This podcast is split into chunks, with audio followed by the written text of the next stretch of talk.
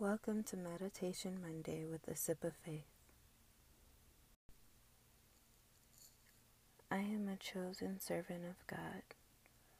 God has chosen me to fulfill a precious purpose.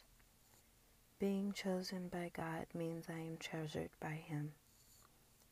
Because I am chosen, God is with me every step of the way. God has chosen me to be a light in the world. I will not falter or be discouraged. I will move forward in faith to fulfill my purpose. God upholds me because He loves me. God chose me because He delights in me. I am a chosen servant of God.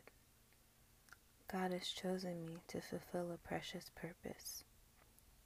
Being chosen by God means I am treasured by Him. Because I am chosen, God is with me every step of the way. God has chosen me to be a light in the world. I will not falter or be discouraged. I will move forward in faith to fulfill my purpose.